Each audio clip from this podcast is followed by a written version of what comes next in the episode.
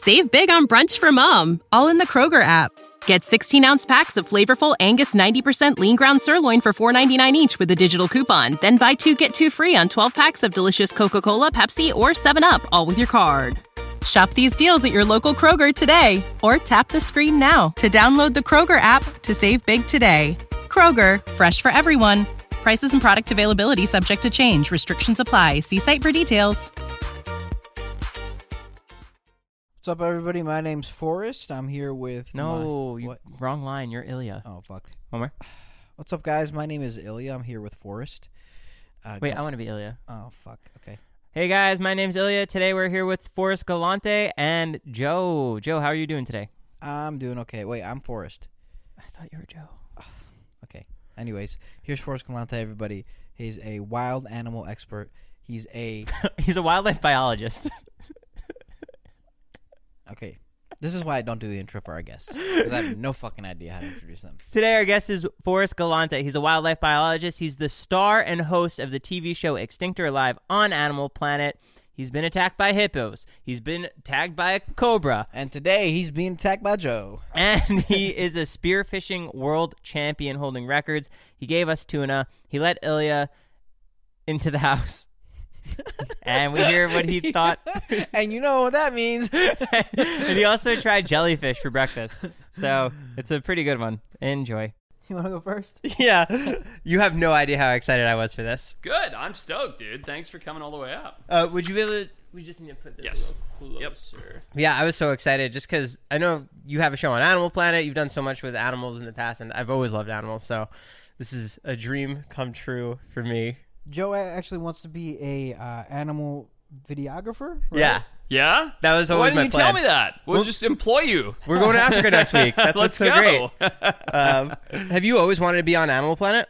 no. The short answer is no. I never planned on having anything to do with TV. Period. I was a wildlife biologist, like a, an active wildlife biologist, working in the field, doing really crummy work because I was like a tech starting at the bottom. So I was like counting ants and uh, you know, I did some cool stuff. I did some stuff with rattlesnakes and worked with foxes and stuff, but I just wanted to work with rare animals. I had zero interest in TV, especially where I grew up. I grew up in Africa. Like nobody where I'm from has ever even been on TV, you know, let alone like uh you know, considered having their own show or something like that. But yeah, never even crossed my mind. Just thought I was going to work with wildlife and then kind of got a lucky break.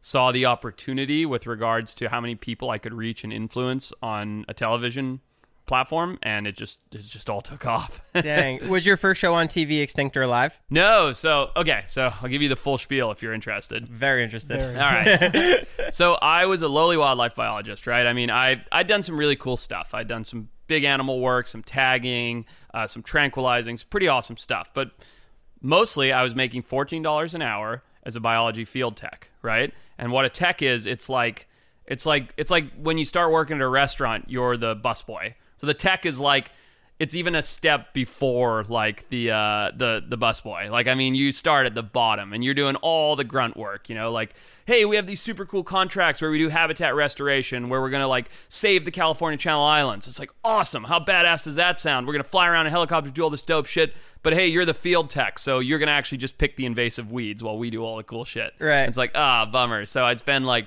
12 hours a day in the boiling hot sun in a hazmat suit with chemicals spraying invasive weeds, that kind of shit. And I, I worked my way up pretty quick from doing that to like, you know, doing pretty, pretty awesome jobs. But I had, you know, I just knew that I wanted to work with animals and try and save the world and do conservation. And so I, uh, one day I came home, plopped down on the couch, and my girlfriend goes, Look at this stupid show. And it's a show on TV called Naked and Afraid. Oh God. Yeah. Oh yeah. Weren't you on that? oh, just you wait. I'll feed you, baby bird. um, and uh, it's a stupid ass show called Naked and Afraid, right? And I'm I watch like 15 minutes of it, and the show ends, and the credits come up, and my wife's like, "You should do that." I'm like, "What do you mean?" She's like, "I've seen you do all that shit like way better than those people who are like crying and whinging about it, and you just do it for fun." And I was like, yeah, it's true. And, and so I sent this like super cocky email to the production company. Never even filled out a casting application. Just this like super arrogant email where I was like, hey, the people on your show kind of suck. Like they're doing everything wrong. I can do it better, basically. I mean, it wasn't that bad, but that Yeah. was more or less what it said. 10 days later, I was on a plane to Panama. and go to Panama. I do this naked and afraid, and while I'm there, it's just I'm a biologist, so I'm used to being out in the field. I'm used to shitty conditions, and it's so fucking easy. And I don't understand why everybody's crying and whinging. I'm just like, there's tons of food here if you know what you're looking at. Like as a biologist, I could walk through the jungle and be like, hey, that's yucca. There's p- jungle potatoes right there if you dig them up, and get like 30 pounds of jungle potatoes. I'd be like, hey, look at the moon phase. There's a low tide coming tonight at 1 a.m. You go out at low tide and eat 400 oysters and like sit there going, I'm so full, I can't eat another oyster. and so the producers are like, God damn it, dude, like you suck. Like you're so happy and like you're smiling all the time, like you're never failing, like you're just like goofing off the whole time like this is a big joke. I'm like this is a big joke. And the producers are like they're going to everybody's going to hate you, like they're going to think you're terrible, like they want to see like turmoil and struggle and like complaining. Like don't you hate your partner? Don't you think this is hard? I'm like, "No, my partner's fine. No. This, this isn't hard. What are you talking about?" And uh and anyway, the, get home, go back to work, back to the Channel Islands, making 14 bucks an hour as a tech. And, uh, you know, I got asked to move up a lot in that space, but as you move up in the, the sciences, that means you work in an office. I didn't want to work in the office, I want to work outside. And so I just kept being a tech, and six months, a year later, whatever it was, the show came out. Huge hit. Naked Afraid takes off, and not only was Naked Afraid a hit, I was a hit because in a show that had done two or three seasons at that point, everybody was whinging and crying and stubbing their toe and bitching about it. And here's this like chubby kid with a smile ear to ear jumping around eating oysters, and uh, and uh, it was like a huge hit. So just like everybody that does Naked and Afraid, I got my like five seconds of fame. It's not five minutes, you know. It's like twelve different local reporters contact you, and that's it. Right. And so these like 12 different reporters contact me and they're like, hey, tell us about your time on no- Naked and Afraid for like the Santa Barbara Independent, you know, like some magazine that like nine people read. And I was like, mm, no thanks. And they're like, what do you mean no thanks? I'm like, I don't want to talk about that. That was just a vacation. Yeah. And they're like, oh, well, what do you want to talk about? I was like, do you guys want to know about like the fact that we now have hammerheads at the California Channel Islands because it's an El Nino year, or when I caught the largest lobster in the state of California, or when I got bitten by a snake that put me in a coma, or you know some of these fucking things.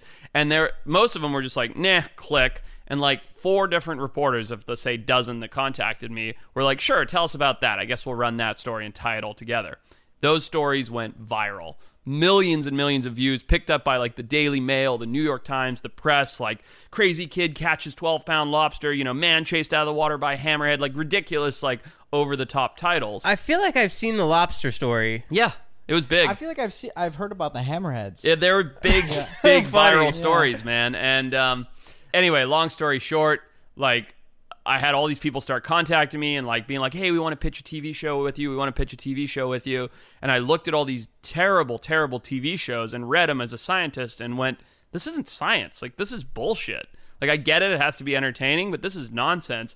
So instead of doing any of those shows, I just created my own and then went out and pitched Extinct or Alive with a partner who, in fairness, he had the idea, not me, but uh, we we developed it together and went and pitched it, and and after like a year of knocking on doors, we basically got an okay at Animal Planet, and that was that was like seven years ago. And that and you have two seasons of that? Two seasons of that, four Shark Week specials, a show on History Channel, a show on Vice Network, a new show coming up to Discovery. Dang. Um, yeah, a whole lot of different shows in different fields. All not in different fields, all in wildlife and adventure, but in different platforms. When you are pitching the show for Extinct or Alive, are you talking about all the animals that you want to try and discover and find and like how does that go about? Yeah, so I mean, it's pretty funny. Like, have you guys ever seen The Lost City of Z or read that book? Oh yeah, I read the book. Yeah. I've literally only read two books in my life and that's one. It's great, right? so, Lost City of Z is a story of the British explorer Percy Fitzpatrick Yeah. going to look for the city of El Dorado, right? And there's a scene in the movie or, or in the book where he gets up in front of this room of guys, and there's you know it's old England. They're all in their stuffy smoking jackets with their with their you know leather caps, and he's like, "I'm going to find the lost city of Z." And everybody in the room's like, "You're crazy! You're a lunatic!" and so like when I first went and pitched, "I'm going to go find extinct animals," it was exactly like that. It's like a room full of people being like, "You're fucking insane," and I was like, "Oh, jeez, thanks." And uh, anyway, long story short, like I somehow managed to talk a couple, myself and my two business partners managed to talk a couple executives at Animal Planet into thinking we could actually find some. And so, you know, my passion just for like, I, I'm sure it's there. Like, you just got to do this. Nobody's tried that. Like, nobody's gone this far into the jungle. Blah blah blah. Um, came through, and they were like, "All right, give it a shot." And you know, at that time, I think Finding Bigfoot was their biggest show. Finding Bigfoot's never found a fucking Bigfoot, so they're like, yeah, what's another Finding Nothing show? And then sure enough, we started finding these things, and they were like, holy shit, like a finding show where they find stuff. Yeah. what are the animals that you had found? The first one I found was right at the end of our first season. After like two weeks in Zanzibar, totally unexpectedly, we caught a picture of a leopard on trail camera. So we found a leopard that hadn't been seen in 30 years. Oh my god, that's so funny. I walked into Joe's house the other day. Yeah. And I, I think this was a complete coincidence. You were watching that scene, and I was like, Oh Holy yeah, shit. And were I'm like "Holy shit." screaming on the bus. Yeah. Dude, it's such a moment. Yeah. that was very, very shocking. Like very shocking. You set out on these expeditions and you only give it, is it like two weeks you plan to be there? Yeah, typically around two weeks. That's crazy. I know. It's a very short window for trying to find an extinct animal, right? Well, like the word extinct doesn't mean like hiding in a bush around the corner or hard to find, right? Extinct means like eradicated from the universe. So Right. it's uh yeah, you know, it's it's in the beginning it was kind of just like let's go, let's go tell a good story and do a good adventure and showcase like the cool environment and what's left. And then when we started finding them, it was like holy shit, like we have to spend 2 weeks like you ask my guys like the work on our crew like we're like 17 18 hours a day straight every day for Yeah. two weeks and then come home and just pass out for like five days of sleeping to catch up it's it's tough but yeah it's a short window and we just grind through it Wow. What was the other animal? Well that was the uh, we're, we're up to eight now so Oh, okay, yeah, yeah. Joe was telling me you have eight extinct animals. yeah found. eight Wow. eight animals that were lost to science that we've uncovered so yeah the leopard then we found um, the fernandina island tortoise which was like the big big one because that's like we found a tortoise that had only one it was basically as mythical as bigfoot because only one other one had ever been found 114 years before Wow. and this is in the galapagos which is like the the crown jewel of conservation. So they're like, "You're an idiot. You're never going to find it." And then we found it in four days, and um, that was like on the cover of like or inside cover of like Forbes and Time, and that was a huge find. Wow. Yeah, it was like the new poster child of conservation, which was awesome. Raised a bunch of money, and then yeah, the list just goes on. We found a caiman. We found proof of a, a extinct primate called the Miller's grizzled langur. Found three, four different species of shark. Um, The wolf. Oh, the yeah. Well, that was I didn't count that because that was just a thermal signature. But That's I was, what I wanted to ask Yeah, you. Do no. you count that in your own books? No, I don't. I don't. Unless it can be scientifically like proven and With a photo or video actual capture? Yeah, then it's it's you know totally. Did we get like something that looked like a very large canine slash a wolf on a thermal image? One hundred percent. Do I think it was a wolf? Zero question. Do I count it as a as a find? No, because there's no. We You haven't like rewritten the books. You know what I mean? Yeah. What other animals do you think that you feel that are not extinct but are deemed as extinct right now? I have a list of 1,600 animals that I think have been wrongfully declared extinct. Out of those, what are the most known that you think Um, would well, the, really surprise people? the biggest one that everybody talks about that, like, there's even this guy recently who, unfortunately, it just seems like he's just like is a pretty big like uh you know boy who cried wolf but he's like i got proof of a thylacine i got proof of a thylacine and anyway that's the animal that i think is it's it, that would change the world the most. So the thylacine, the Tasmanian tiger, was a large marsupial carnivore. Oh yeah, yeah. They had like these really long snouts. Exactly, Right. stripes, big wide mouth. Looks like a um, tiger dog. Like a tiger, dog, kangaroo, wolf thing. Like I mean, Yeah, super yeah. duper cool. And the thing is, they're they're probably extinct, but you know, there's a lot. So every single, basically every single biological expedition that ever goes to Papua New Guinea pops up with like four new species. And thylacine roamed in Papua New Guinea, as far as we know, up to at least four thousand years ago. So you know, given how unexplored it is and how big it is and how much uh, unique virgin habitat there is there, I think there's a pretty good chance that the thylacine's still up there, and that would just that would just rock the world. Dang. And that's that uh, species did not- did not go extinct too long ago, right? It was like in the. Seventies, yeah. Oh wow! So it's like Uh, 70s? No, wait, that's not The right. 30s, 30s. 30s, I'm yeah. sorry. There's I'm videos Why did on YouTube. 70s, Still- 30s, 30s. I'm Still sorry. not not too long ago. Yeah, there was there was um, a recent thing that came out, a recent publication that came out that said thylacine were likely here until the 70s, and um, but regardless, the last known thylacine died in the Hobart Zoo in Tasmania in the early 30s. It was an animal named Benjamin, and and there's footage of it. There's actual film of that animal kind of pacing back and forth, grainy black and white footage. Wow, that's so cool. Yeah. It'd be fucking really cool to find one of those. Yeah, it would be. But yeah, I mean, but that's like that's like the golden goose, you know. I think I think there's others like oh man, there's a small species of duck in India called the pink-headed duck that I think is probably still extant. Um, there are numerous lizard species. There's a there's a, a stingray species in in the Gambia that I think is definitely still around. Like there's there's a lot. The thing is, when you declare something extinct, it's typically a group of guys sitting around just like we are, except probably a lot more credible than we are. um, that you know, like they look at some papers, they look at some research, they talk to people in country, and they're like, "Who's seen it? When has it been published? Blah blah blah." Oh, nobody. Extinct label, you know, and so it's like that's cool and all, but eh, once you give something that label, like all funding and all caring and conservation efforts just dry up. And while the IUCN, the governing body that, that gives everything the, the labels, is a fantastic organization, and I'm not trying to disparage them in any way, just like everything, people make mistakes, right? And and those mistakes could cost the existence of a species. So all we're trying to do is check. Right. yeah. I have two follow up questions. Then first, how many total species are there in in on Earth? Oh, millions. I mean, we, we, we find new species all the time. Species are going extinct at a rate of 2,000 per year. That was my next question. Yeah, Is- is so- that's true. That's pretty crazy. How many species are there on Earth? I'd have to Google that. I think it's like, it's got to be, might even be in the billions. That's a good question. I'm going to Google it. Wow. 8.7 million species, according to Google. Wow. I can name about 8.6 of them, but no big deal. Just kidding. You mentioned earlier that you got bit by a venomous snake and you were in a coma. Sort of. I got I got tagged by a snake and passed out from it. I wasn't really in a coma and woke up not where I fell asleep, basically. Dang, what snake? Uh, it was when I was a kid. It was a snake called a night adder, um, which I was playing with.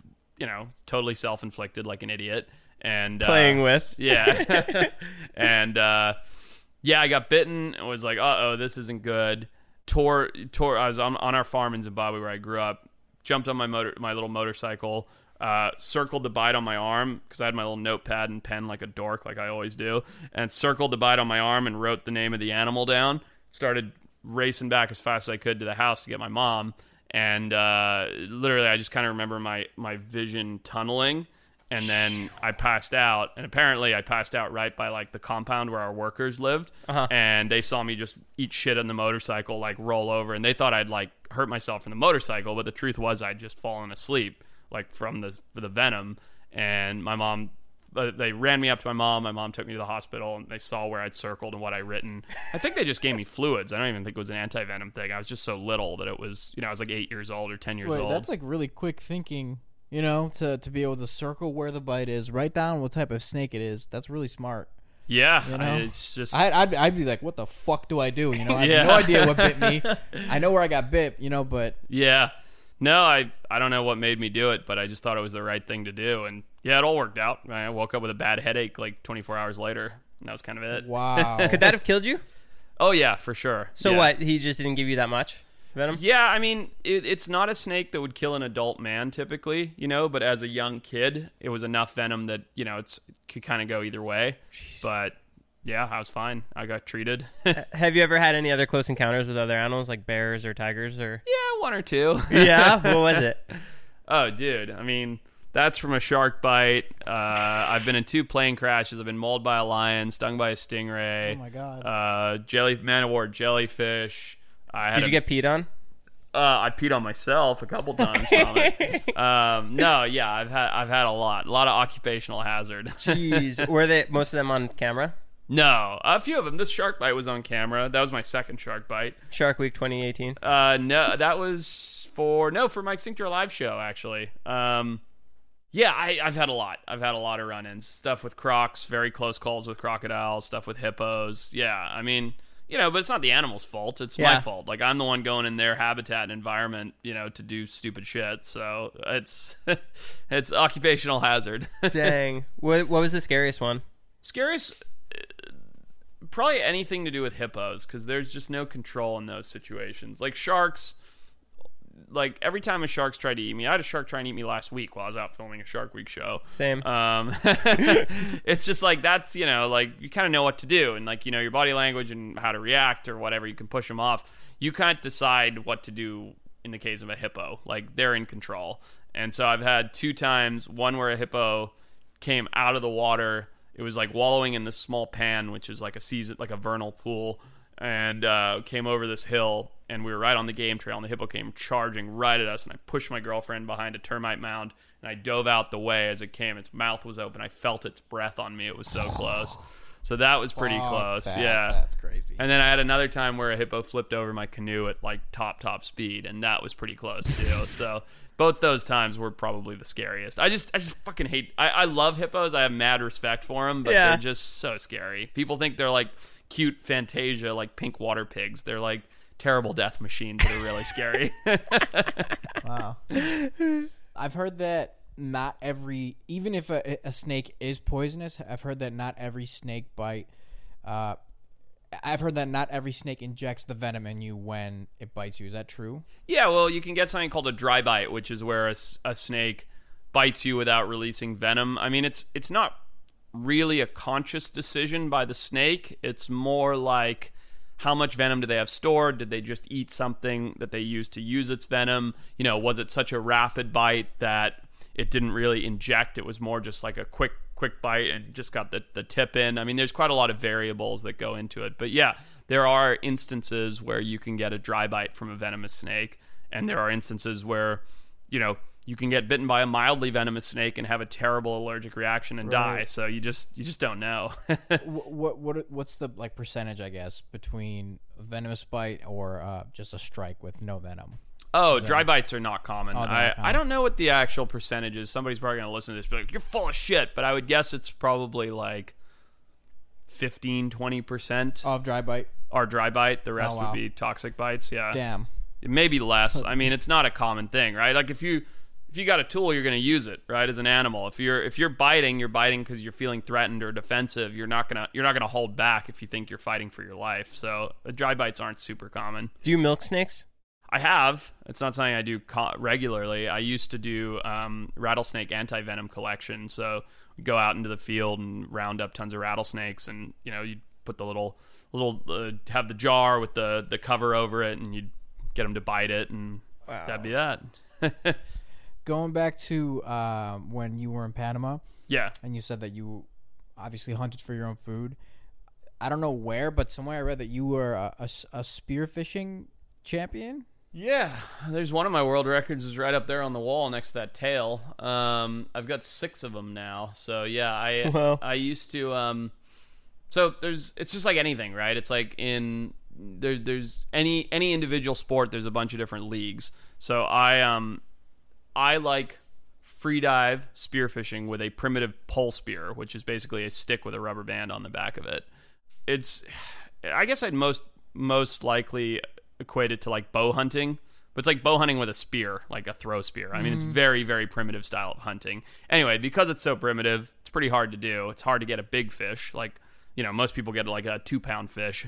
Um, and I've got some very large fish on the pole spear. So in my younger years, I, I racked up like six world records doing that.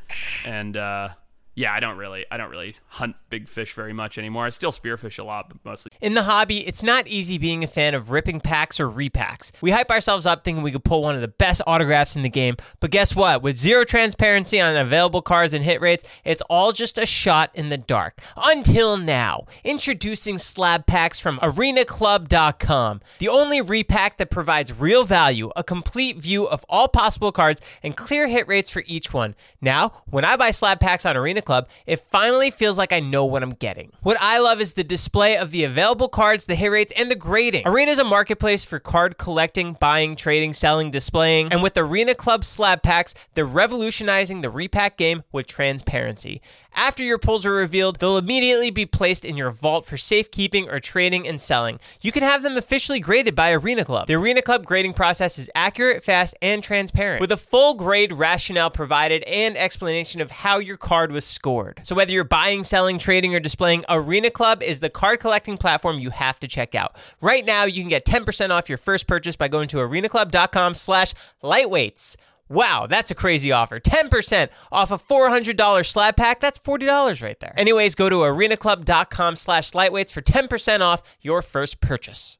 This episode is sponsored by Rosetta Stone. Rosetta Stone is the most trusted language learning platform available on desktop or as an app, and that it truly immersifies you in the language that you want to learn. Maybe you have an upcoming international trip or you want to connect with a family or a friend. I know a lot of people who want to learn a new language just to pick up a new hobby. I can personally attest to this as I used Rosetta Stone when I went to Italy for my honeymoon. It helped me brush up on the Italian that I learned back in school, and I was able to get through the land and speak the native language. It made it so much more fun, plus, my wife loved it. They're the trusted expert for 30 years with millions of users and 25 languages offered Spanish, French, Italian, German, Korean, Chinese, Japanese, Dutch, Arabic, Polish. There's no English translation, so you really learn to speak, listen, and think in the language. Plus, there's lifetime membership and access to all 25 language courses Rosetta Stone offers for 50% off. A steal. Don't put off that language learning. There's no better time than right now to get started. For a very limited time, Lightweight's podcast listeners can get Rosetta Stone's lifetime membership for 50% off.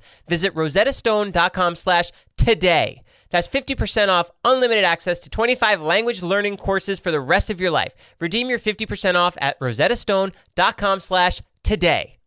It's the Joe guarantee. just for protein now. What's that scene out of uh what the fuck is that movie called? Titanoboa, No, no, no, no. no, uh, with Sharknado. no, no, no, with, with the guy gets. Oh my god! I Castaway. Oh, Deep Blue Sea. Castaway. Yes. Got you. Yes, he read my mind.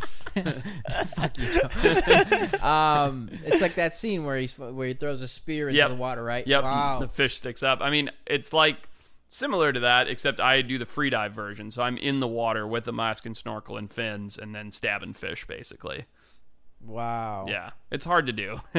That's fun, crazy. what's the biggest fish that you, that you've speared? Like how many? What's the fish and how many pounds? I guess, or what's? The uh, I've shot my biggest fish to date was a 165 pin, pound yellowfin tuna. Wow. Yeah. Big, Damn. see that big blue tail up there? That's Yeah. the tail off the fish. Holy shit, Yeah. man! That's a big ass fish. Yeah, drag me- 165 pounds. You said. Uh huh. Yeah. Dragged me around for about an hour 45 before I landed it. Wait, you could you spear it and then you Yeah, you gotta hang around? on. Yeah, you gotta hang on. Otherwise you, gotta lose the hang- fish. Yeah, What if, what if it takes you deep down? they do. so on that, you have like a float system. So you got floats on the surface, and then you got like a, a cord running to the spear, so you can let go and fight it on the line and stuff. Um, but yeah, no, it's it's quite a to do. Holy sh! Wait, so do you have um do you have scuba diving gear or is it just no, snorkel? free dive, just holding your breath. Oh my god. Yeah, I don't do this. Uh, some people spearfish on scuba. It's I I think it's cheating. Right. right. Oh wow.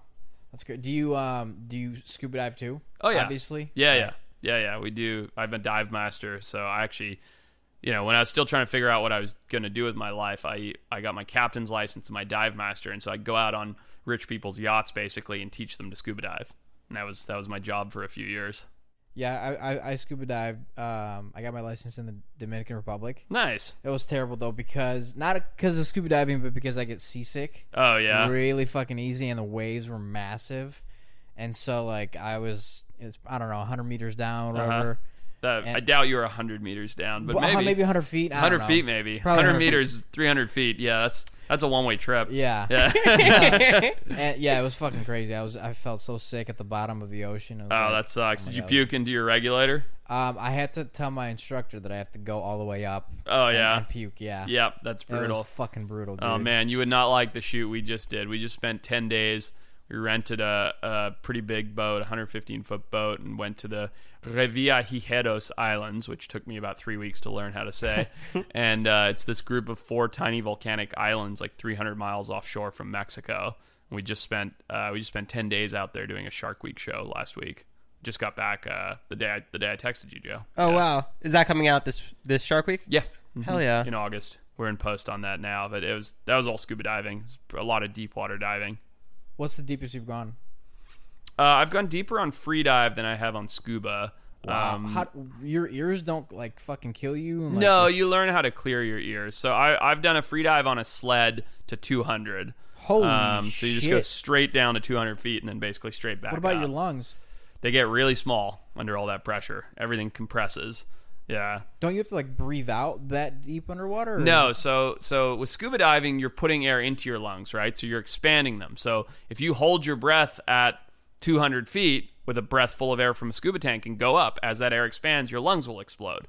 But in free diving, you take your breath of air at the surface, which Right. is your neutral your neutral point. Uh-huh. Then you go down and your lungs compress with the air, and as you come back up, it only It expands, expands. back to Ah, neutral, gotcha. so it doesn't overexpand and blow out your lungs.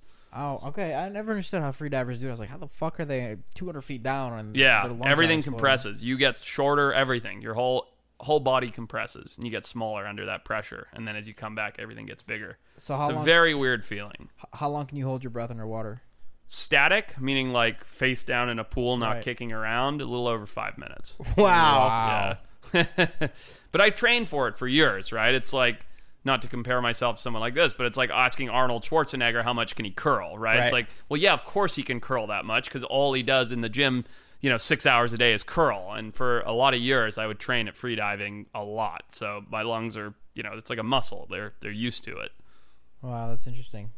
How long can you hold your breath? I think 25 seconds. Nah, I guarantee, I guarantee you, you guys could do a three minute breath hold if someone taught you how. All right, three, two, one, go. How many countries have you been to in total? Last time I counted, which was a couple years ago, it was in the high 60s. Has there ever been any food that you've passed on that you just couldn't stomach? There's been plenty I couldn't stomach. There's never been any I haven't tried. Really? Um, oh yeah, no, I, I I love trying new cuisine everywhere I go. Oh my god, dude, I've had some. I've had. I don't know how graphic you want this podcast. to get, Please. but- Oh, I, go ahead, man. Oh, dude. All I mean, yours. I've eaten some weird, like, jellyfish salad in Taiwan and, like, some really gross stuff. But it's never that stuff that, like, it's super unappealing, right? Like, if you if you wake up, like, imagine being one of us, like a guy from the United States, and you go down to breakfast and you get a cup of, like, disgusting tarry coffee and a bowl of jellyfish for for breakfast. Like, that's that's that's breakfast on one of our shoots in Taiwan. And you're just like this bowl of goop that tastes like the ocean snot. Do they boil it? I don't know how it's cooked, to be quite honest. It's awful. Wow. But like that stuff, although it's hard to stomach, you eat it, and I've never had a problem with. Whereas like the last time I was in Madagascar, um, we had pretty normal food by by you know it was like meat and chicken and fish, like normal food as far as the palate goes. And then something ran through our crew where we were literally I'm not going to name names, but of our six person crew, four of them shit the bed. and Wow. I myself was like, ah, you're not going to get me down. I'm too tough for this. And halfway through a 12 mile hike, I literally lay down on the trail in the fetal position with my pants around my ankles and came out both ends in 120 degree heat, oh basically, Oh just gosh. laying there crying in a pile. like everybody got hit super bad. And so you just never know, man. You just eat it try not to ask questions like we've eaten rat on shoots i mean you name it it's been it's been bad it's fun though This is kind of off topic, but you know that scene from Shrek where they're eating rat? No. The very first Shrek? You know what I'm talking about? is he roasting it on yes. the spit i like, do that remember fucking that looks good. I'm just saying. It was it, did was it good or no? so we're in myanmar and uh I you're going to say Miami. probably juicier rats in Miami, but we're we're in Myanmar and uh, we're on like day four of our of our shoot, and there's no refrigeration. Like we're just living in in this campsite in the middle of the swamp, and somehow we're getting meat every day, and nobody's asked any questions. Now fish would make sense. You're in a swamp, right? No, but we're getting red meat. So day like three comes by, and we're all like sitting where I think we're around a laptop looking at footage of crocodiles or something that we've shot. And my fixer comes by, and his name's Somo, and he goes, "Mr. Forrest, Mr. Forrest." And he's a super soft-spoken Myanmar guy, and I'm like, "Yes, Somo." He's like, "You guys want more rat or enough rat?" and my crew is like, "What?" and I was like, "Excuse me, Somo." He's like, "Oh, we have no more rat. I can go kill more rat." I was like. Somo, next time just don't ask. Just keep feeding us and don't ask. Oh wow, so like the portions must have been pretty big, right? Like It was like fried noodles with like Uh, little bits I of gotcha, ground gotcha, meat in it and stuff. And you know, it, it wasn't like it That's was a rat on a stick. So we had just been, you know, just completely obliviously eating this red meat and the noodles, thinking it was like steak. I It mean, was I not guess it's, steak. it's not that bad if you can't tell, right? That's Like, what I'm saying. And look, dude, I'd rather eat I'd rather eat swamp rat from Myanmar than fucking New York City rat any day of the week. Totally. Yeah. Oh, totally. Yeah, I get that. yeah, no, we have a lot of fun. We get to go to such cool places, and you just, you know, everyone's different. You never know. I mean, I, I rolled over a, uh, you know, those like Razor, uh, not like a Razor scooter, but like the ATVs, those big burly ones. I rolled one of those over on on my buddy's camera like two weeks ago on our Shark Week shoot, and uh, crashed that and destroyed the scooter. And everybody thought it was going to be super bad, and everybody popped out of it and was like, "I'm good. Are you good? Yeah, let's keep going." Like, Yeah. abandoned sh- abandoned the scooter and just like kept on with the shoot. I mean, it's some funny shit that happens, man. It's it's fun. what was the premise for the Shark Week stuff? I'm not really allowed to talk about it, unfortunately, because Discovery owns everything, including my soul. But um, it's uh, you know, like uh, I'm always looking for anomalies and rare things, and this is a pretty cool adventure to look for a big shark that the world um, had misidentified. We'll just say that. Mm-hmm. Yeah. Wow. Yeah. And that's gonna be a one-hour special. Yeah, I've got two of them this year coming out. One from Alaska that we filmed in June of last year, and then this one that we just wrapped up in Mexico a few days ago. Oh, I know what it is. Megalodon. Found it. Oh, what do you think about that? You think there's uh, megalodons? No, No? definitely not. No, no. I mean, the ocean's big. You know, we just discovered a new species of whale. Like, I don't mean we as in my crew, but like the scientists just discovered a new species of whale like eight weeks ago. you Right. know? Alive or Alive, like- yeah, oh, wow. yeah, a big, a big whale cruising around the ocean, you know, and it's taken us until now to find it. So, are there giant animals in the ocean that are yet to be discovered or described? Zero question. You know, my grandfather discovered a coelacanth 666 million years after we thought it had gone extinct. Um, Oh yeah. How do you find that? In a fish market on a table and he was just he wasn't even a scientist or anything he was just like there's something up about that fish i've never seen that fish before In Um, South Africa? he was in the Comores actually. Yeah, but he flew it to South Africa to and was like, "What is this?" And then scientists like freaked out. They're like, "Holy shit!" And it was just in a fish market. Yeah, it was on a table for sale. He bought it for you know the equivalent of like five bucks today, and was like, "Yeah." And that was the only one there. There were a bunch of them. Uh, a few. That was the only one there. There's one on the wall. It's the coelacanth's that middle top fish there on the far right. Scientific illustrations there. Um, but there, there was, as far as I know, I actually don't. I mean, my grandfather's dead, so I, I don't remember the story in detail and can't ask him any longer. But um, as far as I know, it was the only one on the table, and other people had actually found remnants of them, like rotten carcasses and a fin and stuff, but nobody really knew. And then he found like this whole one that was pretty fresh, and uh, was like a pretty big deal. That's crazy. Yeah, Did you watch uh, Seaspiracy? I have seen it. Yeah. Are you in it? No, um, I know Ali, the the producer director of it. Um, I'm not in it. I know a bunch of people who are in it, Paul DeGelder and people like that. But um, no, I'm not. I'm not in it. I have watched it. I found it pretty entertaining. I liked it. Yeah. You've been to that event that happens at the end, right? The the, the end with the the grind where No, they kill the all- whales. the Yeah, yeah, yeah. Yeah. Oh. Yeah, unfortunately. Um it's funny, you know, like uh what was that show? Whale Wars spent like 2 years trying to get that. Like they sat That around event? the Faroe Islands trying to get that event, couldn't get it. Why? Because they only have it however often. You can only get it when the pilot whales are passing by the island. So, Right. and that you never know when that's going to be, right? It's like it's like saying let's go get orcas here in Santa Barbara. It's like you know, you can't go low. this might get them one day, but you know, you never know when. Yeah. Anyway, um, I don't know Ali's story. I haven't asked him how he managed to get the grind. We were only there for our typical two week shoot, and the day we landed, there was a grind taking place. And uh, I remember Mitch, who's like my right hand man, uh, he's our director of photography, turned to me. He's like, "Dude, we don't have to do this. Like, this has nothing to do with our story. Like, we're here to, you know, look for an extinct seabird." And I was like, "What's the point, dude? Like, why come all the way here and stick your head in the sand and pretend it's not happening?" And like, look, you can see I'm getting goosebumps just thinking about it. But like, it fucked me up. It fucked everybody up. I've never seen anything so barbaric. Like, to see the bloodlust that these and these are nice people. Like, I love the Faroese people. They're wonderful people, super accommodating, super hospitable. But this whole like thin veil of cultural tradition and, and murdering these animals, like this crazy bloodlust that people go into, and they run down there with fucking pitchforks and machetes, and they're just fucking hacking these animals to parts, and the whales are crying. It's it's brutal. It was one of the hardest things I've ever seen. What's the purpose? What? Why do they do it? Just because it's tradition?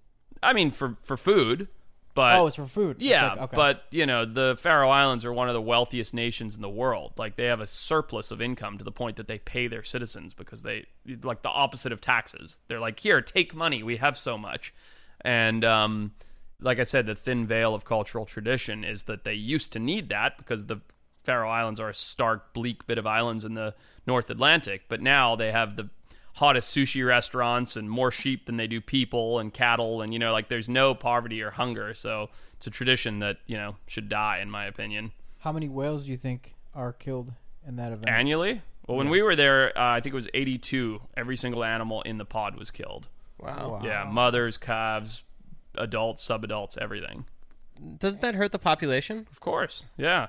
I mean, there's a problem with, you know, look, we're in my office right now, right? What's the population of turtles in my office? 12. Right? Right there. You look in the tank, you go, that many. And when it comes down to the ocean, it's really hard to do that because it's such a big space. So the reason I say all that is with pilot whales, we are data data deficient, meaning we don't know the answer because they're transient animals that travel, you know, thousands and thousands of miles, and it's impossible to know how many there are and and and where they all are and and whether their population is safe or sustainable. But, you know, speaking anecdotally, it's like they're an apex predator, right? They're a whale at the top of the food chain or very near to the top of the food chain. Um, so you can't afford to take a lot of them out. So when you take out an entire genetic pool, an entire family group like that, that's detrimental to the overall effect. You can't just sw- it, it'd be one thing if it was like it was, you know, 200 years ago where the entire Faroese Islands got together in their canoes and rowed for 2 days and broke one animal off for the pod and cut it up and divided it. But now they're all out there in their million dollar yachts with sonar and, you know, walkie-talkies and they drive the entire pod into the bay Yeah, and kill every fun. It's not the same thing, you know. It's not it's not the same thing. So yeah, long story short, we don't really know how much damage it does to the pilot whale population, but the odds are it's not doing anything good. Wow. You mentioned you're going to Africa next week? Yeah, yeah. I doing took off there? on Friday.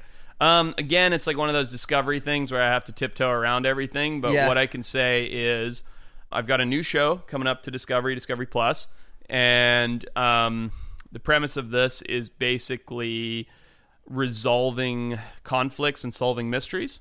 And this one is a big one. So the whole reason I did this Discovery Channel show is because about three months ago, I was con- in contact with the Mozambique government, and the Mozambique government said, "Hey, there is a rogue herd of I'm not sure if I'm supposed to say this, but I'll say it anyway. Elephants that is killing people. Like they escaped from this national park. They've been terrorized by like dogs and villagers, and they're running through villages and flattening people and killing crops. We're gonna shoot them all. I'm like, well, don't do that. I'll come and get them. Right. So it took a long time to get all the funding and deal with vaccinations and government restrictions and protocol, and, and the government has been very generous in Mozambique and holding off and not killing them. And so, um, yeah, next week uh, I go and have to go catch a bunch of elephants and move them. Do you need an extra camera guy? always, dude. my God. always. We're always shorthanded. Now's a shot. Yeah. Fuck. We talked about what you didn't eat before. What you've eaten scorpions, crickets, snakes, sharks, all of it. anything like crazy crazy? Jellyfish is pretty bizarre. Jellyfish is the one that really comes to mind because it was pretty disgusting. Um, it just tasted bad. it's it's tasted like a bowl of rotten fish jello. Like it was just nasty. Um, let's see, anything really really weird that I've eaten. I've eaten mole, like you know the little Oh yeah, ground rodent. little moles. Pretty gross. Yeah, I don't know. I mean, the thing is, like, I try not to eat things like shark and things like that. They're just terrible for the environment. But, um, and when I say try not to, like, we really, really don't because they're not often available.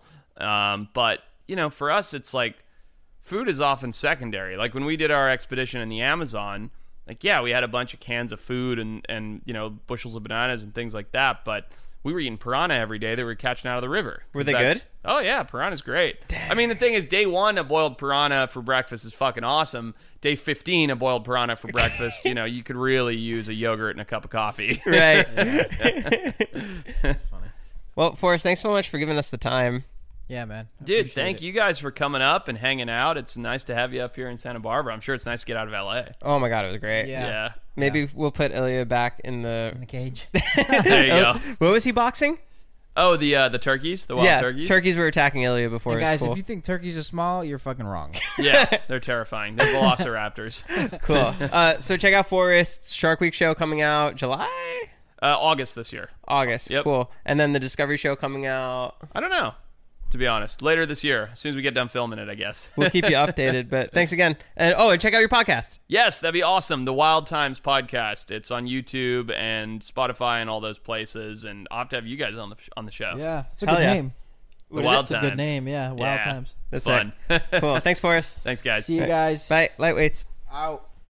When you need mealtime inspiration, it's worth shopping Kroger, where you'll find over 30,000 mouthwatering choices that excite your inner foodie. And no matter what tasty choice you make, you'll enjoy our everyday low prices, plus extra ways to save, like digital coupons worth over $600 each week. You can also save up to $1 off per gallon at the pump with fuel points. More savings and more inspiring flavors make shopping Kroger worth it every time. Kroger, fresh for everyone. Fuel restrictions apply.